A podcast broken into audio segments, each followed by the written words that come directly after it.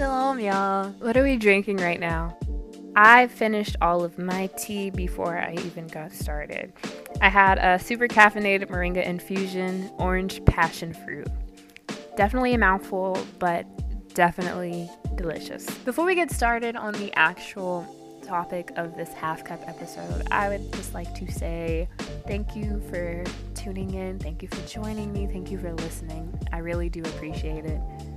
I don't think that I properly introduced Akoti to you all, but this is the Akoti podcast. I am Shemaya, or you can call me Akoti. Akoti really just means my sister in Hebrew. And the purpose of this podcast, the Akoti podcast, is to connect with you all and to grow together. I'm not a professional by any means. I taking what I've learned and what I'm still learning and sharing that with you. I don't know if you have a community or not. If you do, that is awesome. I know that there was a certain point in my life where I didn't necessarily have a community that I could feel supported or feel listened to or feel heard. And it wasn't that the community was toxic by any means. Ooh. Ooh let me not say that because they kind of were.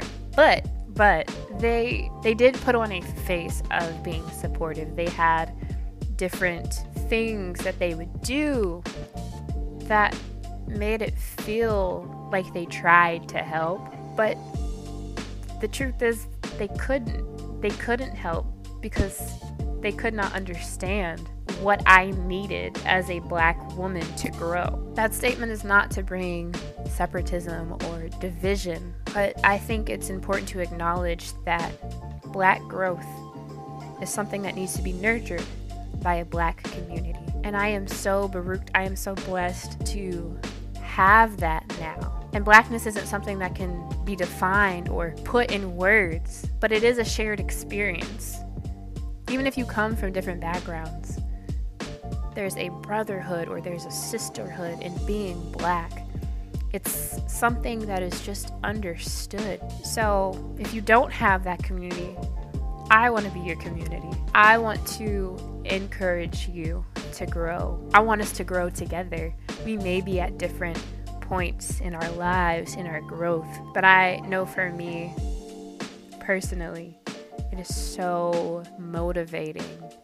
It is so encouraging to have a sisterhood that is constantly pushing each other and pushing each other toward excellence, not in becoming a perfectionist by any means. So that leads us to our topic perfectionism versus excellence. So, yesterday I was watching the show called The Parent Test on Hulu.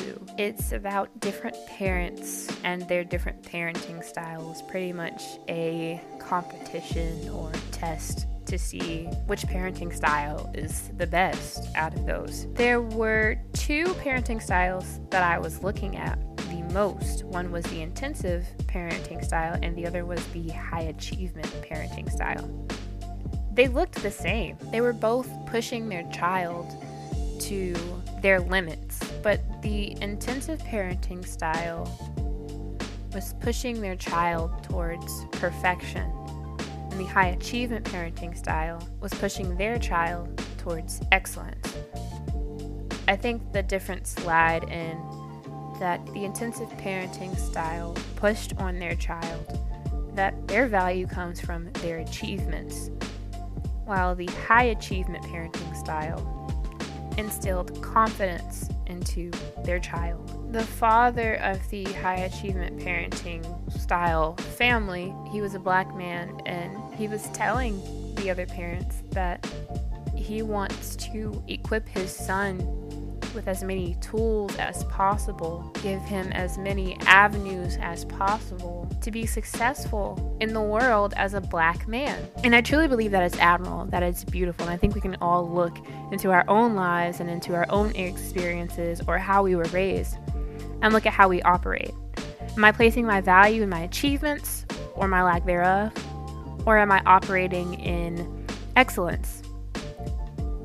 And in my personal experience, I was actually raised in a household that pushed for excellence, not perfectionism. And I remember my dad always telling me that once I stepped foot outside of his house, I represented this family. I represented my father. So, what I wore, how I spoke, how I conducted myself, all came back onto him. And I feel like there are some some groups of people who have the privilege to not have to worry about how they represent their families or how they present themselves to the world. But I don't remember I don't remember when or where or how it started, but I ended up slipping into a perfectionism mindset.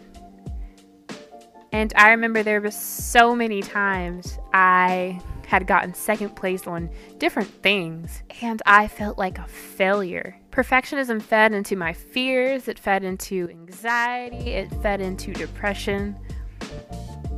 And with perfectionism, it was really easy to give up. And I'm in the process, I am in the middle of allowing myself to be shifted, of allowing Yahuwah to shift my mindset. Because excellence, or how I was taught that excellence was, is putting your best foot forward.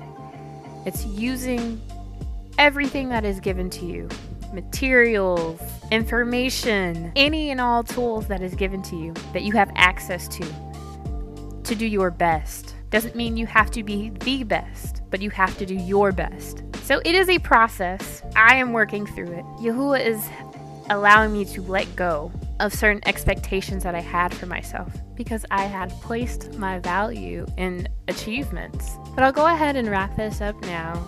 I will say that some half cup episode topics will be talked about in more depth in later full cup episodes. So these are pretty much introductions. Before I go, I do want to shout out D28 Productions. They have a docu-series called Reclaiming the Throne. It is available on Amazon and free on Tubi. Please, please, please go check them out. It is so informative, it is so encouraging, and I still need to go back and watch it again. Now, I'll leave you with two voice memos that I received from the last Half Cup episode. You are welcome to leave voice memos. You are welcome to answer any questions that I post on the episodes only on the Spotify app. But I thank you so much for tuning in. I thank you for listening, and thank you for having tea with me.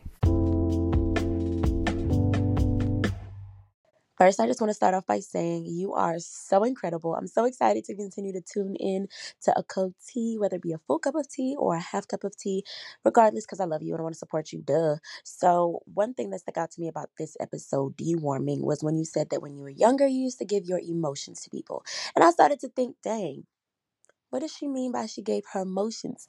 And then it hit me like, you started to bear it for them and feel it for them. So if it was hurt, anger, sadness, depression, you began to feel this. And so I started to ask myself, when have I done this?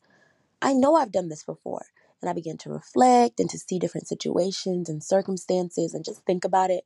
And it was just so awesome. Like, I love that you included that and that you said that because it caused me to think about times where I bore a burden that I didn't have to because of my love and my relationship for somebody else instead of allowing Yahusha to do what he do and bear it for them. You know what I'm saying? So thank you for saying that. Love the podcast. Love you. Shalom. Hi. Hey Shemaya. So I really love the podcast. OMG. Please make more episodes. But my definition of a parasite would be something or someone that continues to take, take, take without giving, or I guess just a self centered being or person or whatever, something like that. Um, I definitely say some of my parasitic ways, parents, where you like expect something from them or something like that. But yeah, that's some of my ways. And my favorite tea has to be vanilla chai. Shalom. Bye bye.